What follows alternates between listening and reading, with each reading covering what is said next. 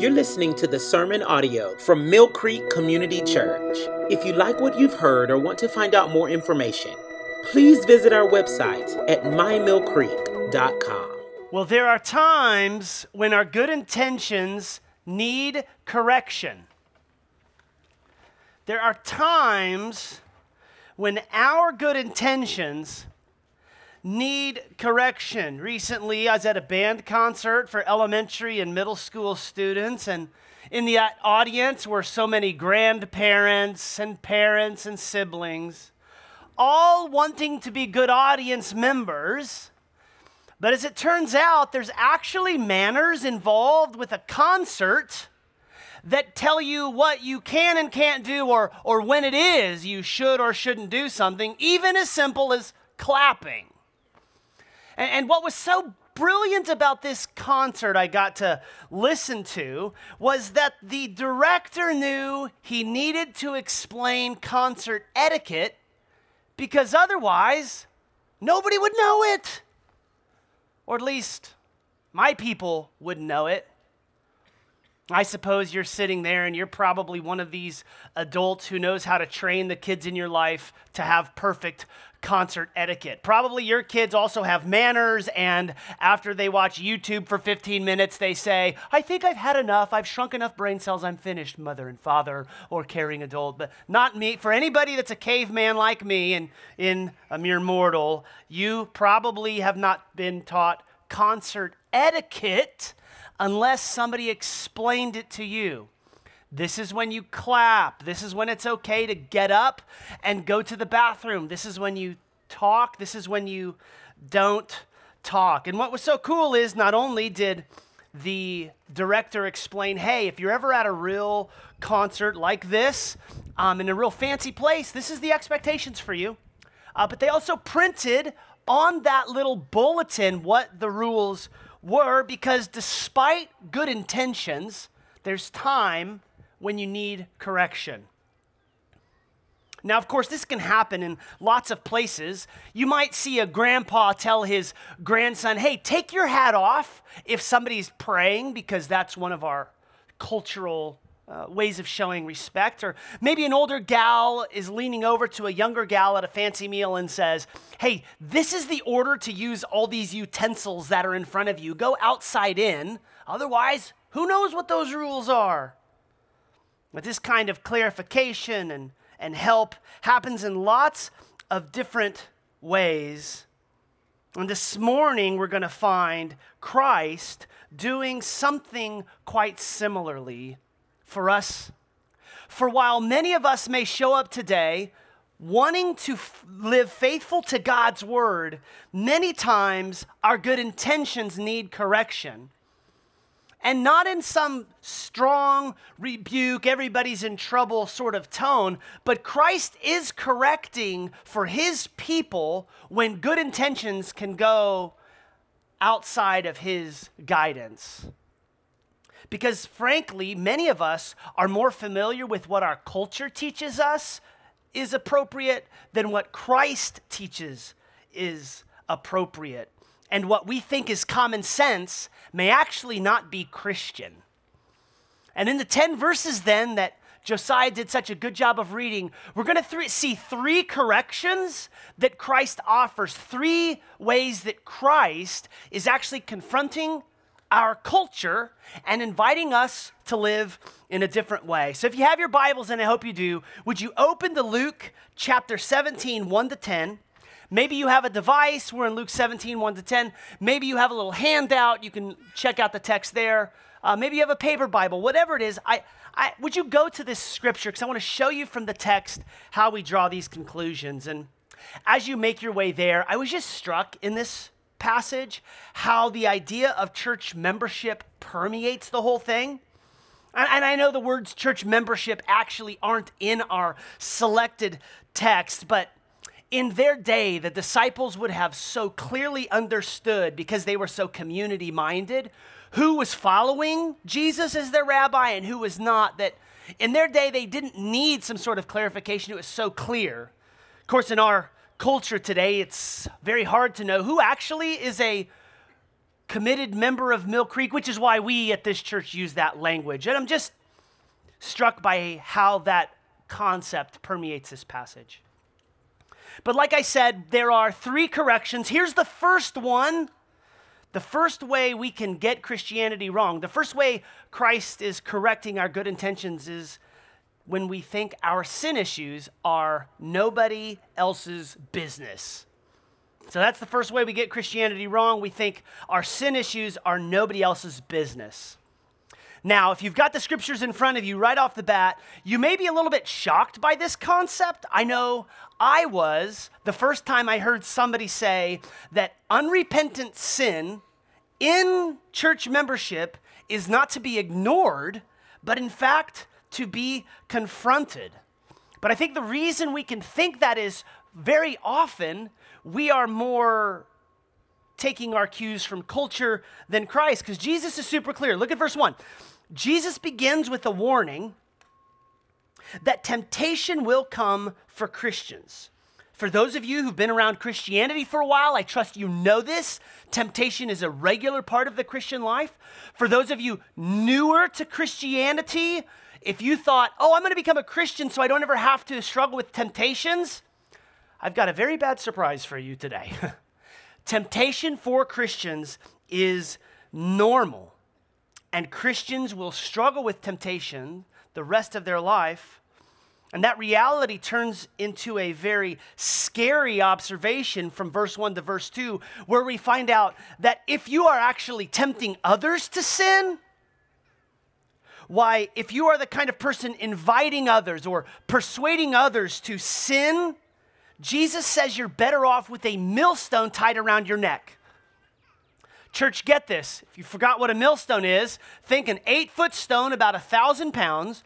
And Jesus has said, You are better off having that thing roped around your neck and finding yourself at the bottom of the sea than the judgment you will face if you tempt others to sin.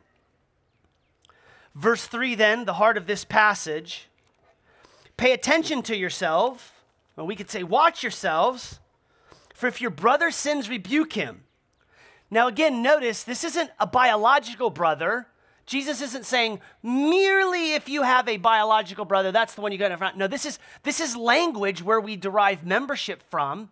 For of course, church, it is not our responsibility to confront every Christian that's in this city or in our nation or anyone who claims to be a Christian in our neighborhood. No, this would be for those who are members of Mill Creek in this specific example. If they are sinning without repenting, confront them.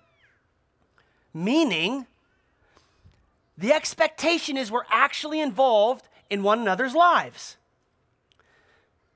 Now, like I said, this scripture isn't trying to give us a full doctrine of church, but I've noticed that even nowadays, even solid Christians can get lost on what a New Testament Christian is. So, for anyone who's confused at how is it you get the church membership from all of this, just understand the way it works in the New Testament. The gospel gets preached, and when people believe the gospel, they find themselves connected into a community of like minded believers, meaning the gospel sets a people apart, and that's what we're calling the church. And how do we know in this context if you're part of this church? Well, membership is the answer, of course. And the regular habit of the church in the New Testament that we carry on today, we gather every week on the Lord's Day, Sunday, the day he was resurrected, and we assemble to read the word, preach the word, sing the word, pray the word, see the word in the ordinances. And for in the scripture, then, we never find a brand new Christian practicing Lone Ranger Christianity. I know that can be popular in our culture, but the Bible knows zero, the Bible has zero examples of Lone Ranger Christians. So, in this community, then, Jesus is followers, what Christ is correcting is this idea that unrepentant sin can be ignored by his followers. Instead, Jesus is saying those issues that are unrepentant really are everyone else's business. if you're a member of this church and another member of this church is guilty of unrepentant sin, Jesus is saying that's your business. And I know there's like an unwritten rule in a church like ours, and that unwritten rule is something like this I'll make you a deal. Don't talk about my sin, I won't talk about yours. You just keep your nose in your little business, I'll keep my nose in my little business, and we'll all just be fine. But what Jesus is saying is that's not the way his followers are to operate. See, Christ knew sin would rear its ugly head in his community. It's not if, it's just when. And when that happens, and a person who did the sin doesn't repent, confrontation is needed. Humble confrontation, but confrontation nonetheless. Verse 4 then, when a Christian repents, which is what Christians are to do, then the person who was offended, the person who was sinned against, is to forgive. Even if it happens seven different times in a day, which of course is a number for being holistic. It doesn't mean that you actually get to count the seven. And when your husband sins against you, wives, after number seven, it's like you're out for the rest of the day. You're in the doghouse. No, we're never to stop forgiving each other. And for, consider the alternative of Jesus' instructions here. Can you imagine a church that was the opposite of these four verses? What would it be like if our church was shocked when we were tempted, or if a church allowed its members to tempt others into sin, or didn't confront one another, or didn't forgive one another? What kind of place would that be? Unfortunately, it would be very similar to many churches that are around our city today that are taking their cues from culture and not from Christ. And that would be too bad. That would be the consequence of thinking our sin is nobody else's business. But here's then the truth. Here's what Jesus is saying. And if you're taking notes, I'd love for you to write this down. Our sin really does impact our church. Our sin really does impact our church. If, if you're here, you're a baptized member of this church, and you are going to have continual unrepentant sin, that sin will impact me just like my unrepentant sin is going to impact you. It will wreak havoc, havoc. And while our culture tells us, just ignore it, their sin's none of your business, Jesus' instructions is saying, hey, for my church, that is one another's business. And in case you're here, maybe you're a guest joining us for the first time because you want some of that wicked awesome lunch and it's coming and have smelled it, it's fantastic. But maybe you're a guest and you're hearing me explain this and you go, I don't like that. I don't like this idea that my business is, my sin issues are, are the church's sin issues. Well, just wait till you hear what Jesus has to say about sex or uh, gender or money. Because um, he's got, he's going to step on your toes a lot if this is getting it done. In fact, you can just check out last week's podcast if you want to hear Jesus' words on money. Here's application, though, straight from the moves Jesus has made. There's four movements in these first four verses, so four applications here real quick, let's go through them. First, application understand temptations are sure to come. Again, if you're taking notes, you might want to jot that down. Understand temptations are sure to come. Don't be surprised, friend. Committing to Christ doesn't remove you from the fire of temptation. In fact, committing to Christ actually is going to turn the heat up. At least that's my experience. Like if you're here and you want to genuinely live for Christ, if you're the kind of person who prays, God, grow your kingdom through our church, through our family, in my neighborhood, if, if you're the kind of person who has a blessed friend, a person you're pretty sure doesn't know Jesus, and you're praying that they would repent of their sin and come to saving knowledge of Christ, if you're the kind of person who's excited about church planting and you're going to commit yourself to a church plant core team, if you're the kind of person who wants to continually live for Jesus, you are going to have a bullseye on your back when it comes to temptation. making those decisions is like kicking a spiritual hornet's nest. Temptations are sure to come. So if this afternoon you get flooded with temptations to sin and you're having a really hard time to trust Jesus, welcome. That's the expectation. They're sure to come. Application two, then, that follows don't tempt others to sin. Don't tempt others to sin. Don't be the kind of Christian who looks around to see if you can help other people follow you in your particular sin of choice. We don't do that. Now, if it was 15 degrees cooler, I'd take five minutes to talk all the way through conscience issues because I think this is a place where we can unintentionally lead others to sin. But for now, I'll just point you to Romans 14 and save the little diatribe because conscience issues can be a place where we may take somebody else and ask them to violate their conscience, which we should never do. To the point at hand, Christians are never to tempt others to sin. Application three, straight from the text rebuke your spiritual brother and sister. Or we would say, rebuke fellow members if they are unrepentant in their sin. Now, in my view, this is the most difficult application and to be clear, this doesn't mean we're all going to be deputized as the official Mill Creek Sin Police and we're going to stand outside and see if anybody does a rolling stop down here. Otherwise, they're going to get a little rebuke from Pastor later. But it does mean that when sin rears its ugly head, and it will, and if a fellow church member is ignoring it or missing it or otherwise needs correction, we confront. Let's do this with that Matthew 7 principle in mind I don't confront a splinter in your eye if I have a telephone pole in mine. First, get your telephone pole out, then we can talk. But let's humbly confront unrepentant sin. For those who are members here, I trust this is familiar. You understand this commitment. We, we share this in our where you, the paper you signed to become a member. For, for those here who are on the membership process, want to make sure you know this is part of the expectation. We want to confront one another. Final application forgive your spiritual brothers and sisters. Forgive spiritual brothers and sisters. This sounds easy enough, but it can be so difficult. The forgiveness Jesus is talking about here is, is a declaration I give up my right to hurt you the way you hurt me. Easy to say, hard to do. It doesn't mean the relationship is automatically back to what it was.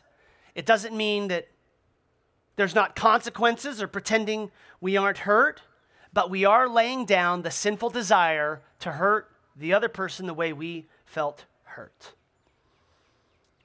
And I realize that in a church our size, it's a lot easier to just leave the church than have to have that conversation.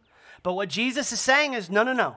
My people are to forgive one another over and over and over again.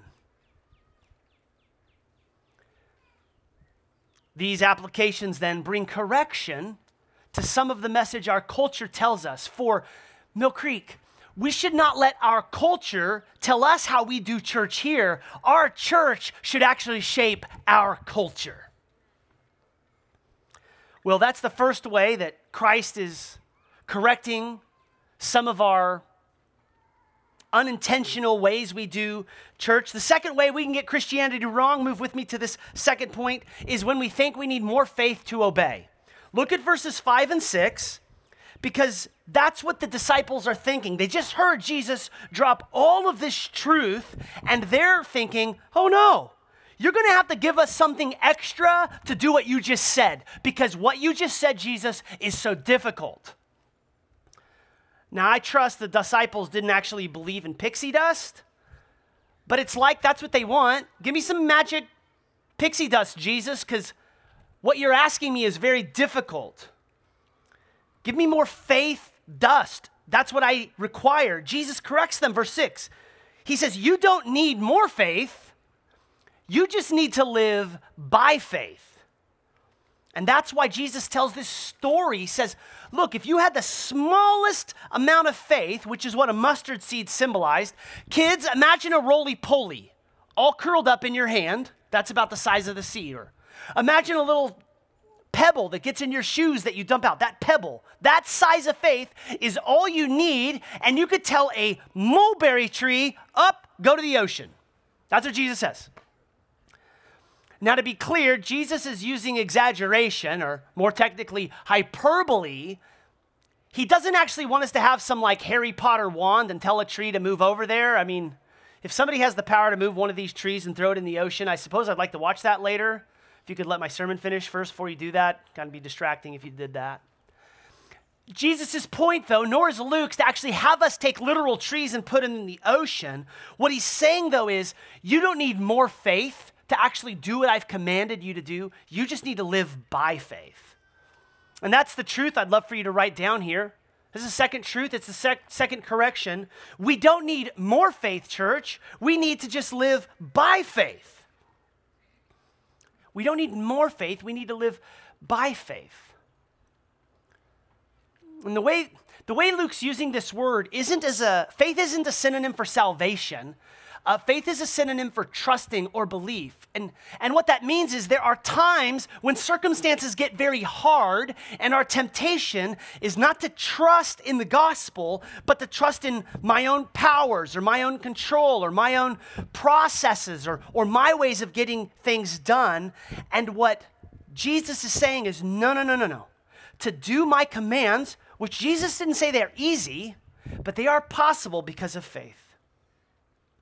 Here then the application look to Jesus, not yourself. Church, you got to look to Jesus and not yourself when it comes to obeying.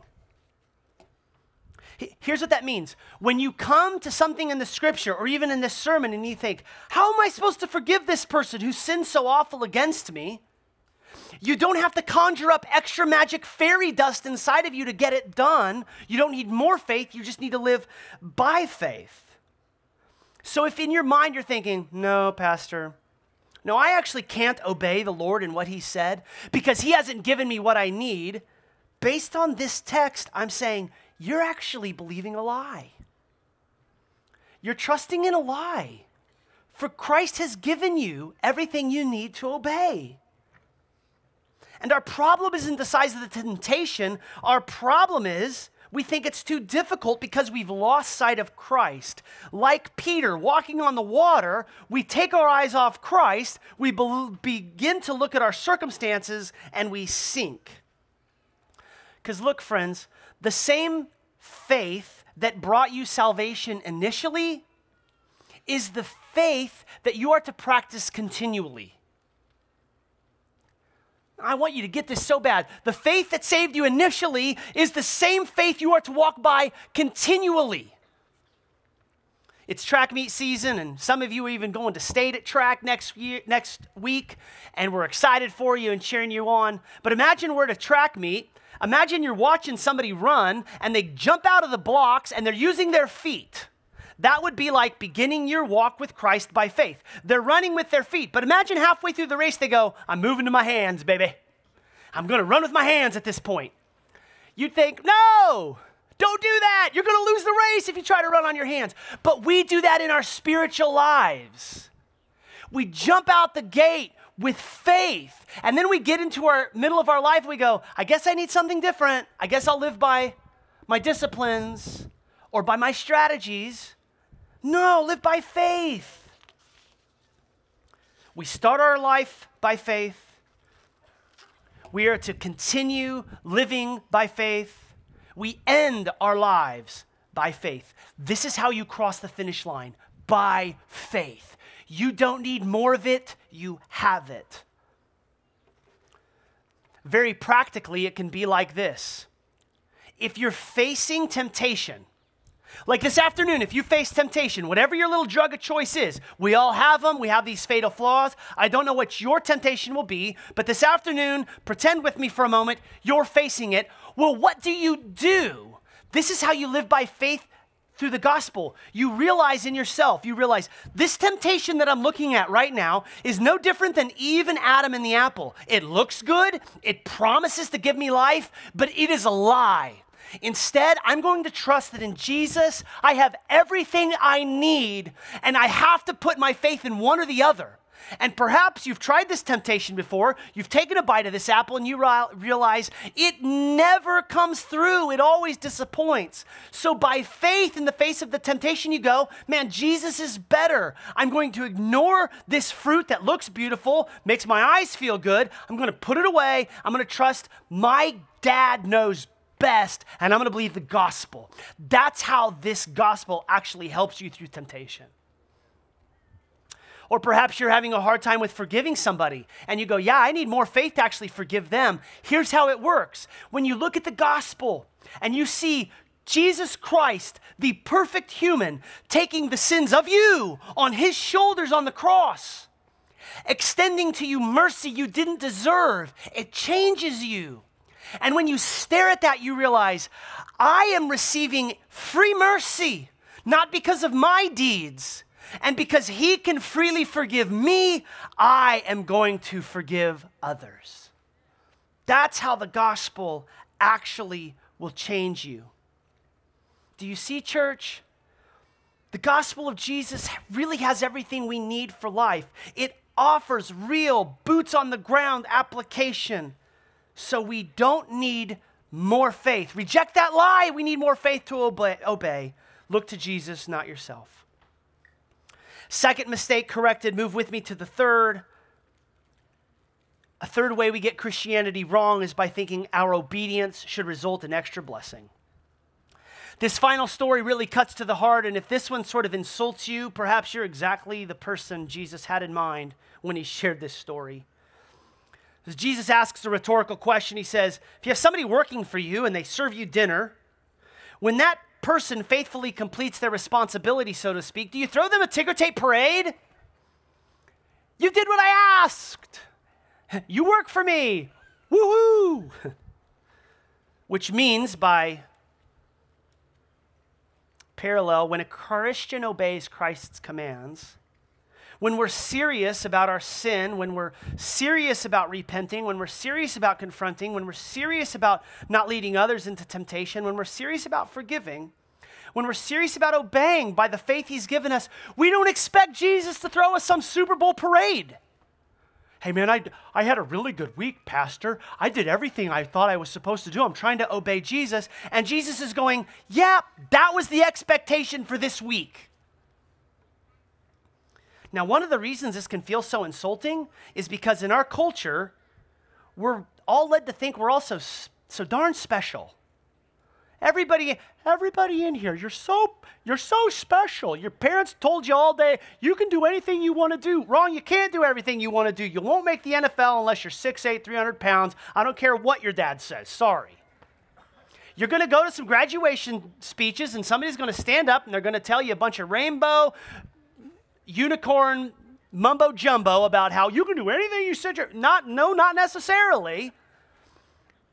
And part of the difficulty then is we just think, oh my word, I did exactly what you told me to do for seven minutes. Where's my parade? And Jesus is going, no, it's no parade. That's baseline. Like if you came into my neighborhood pool sometime this summer and you just asked some random people, what's a good Christian do? Some of the things they'd say is probably like, not curse, be a good parent, be kind to people.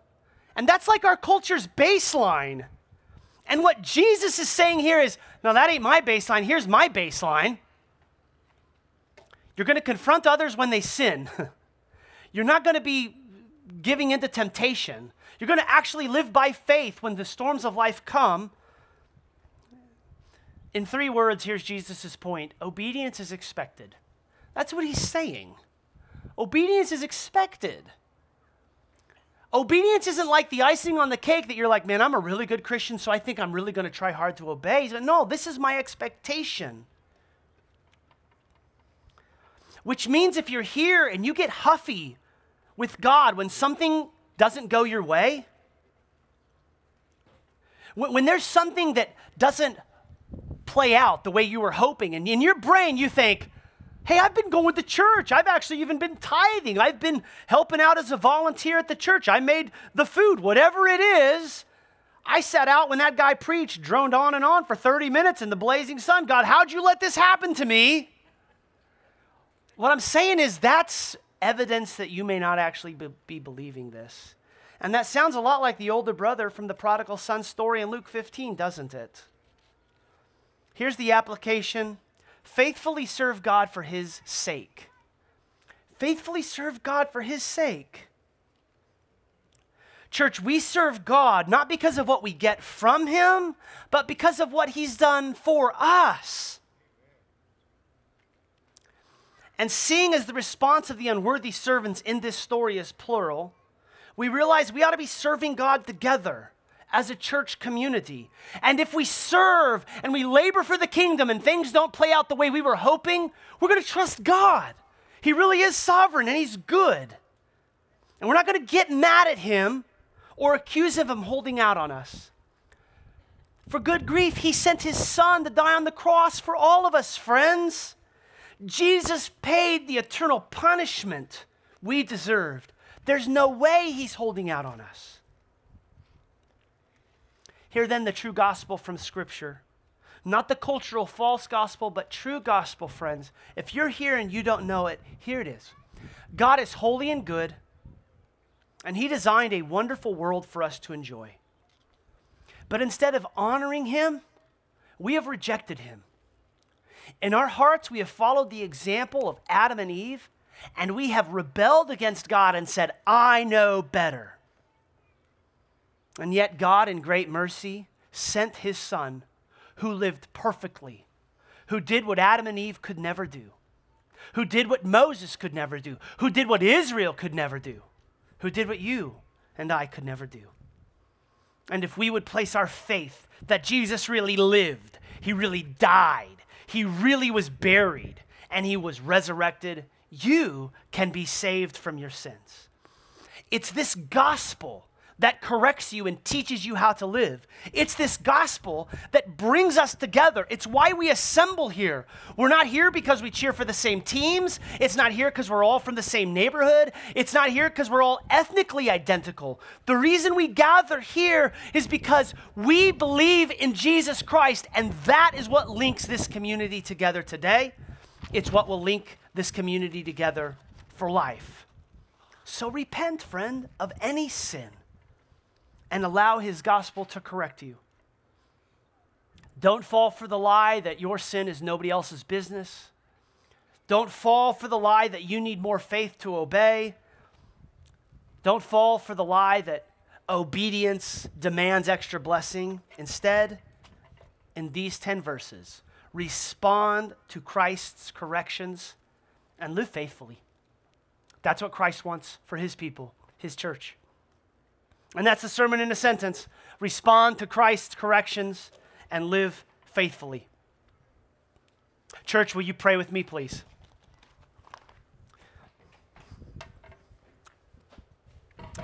God, thank you for the chance to walk through this scripture. Thank you for this beautiful day you've given us. And I pray, Lord, that you would take any part of this sermon you like and you would use it for the good of those who are Christians. For those who don't know you, Spirit, you're the only one that can save, and I pray you would regenerate. Do this for your glory, our good. And all God's people said, Amen. If you like what you've heard or want to find out more information, please visit our website at mymillcreek.com.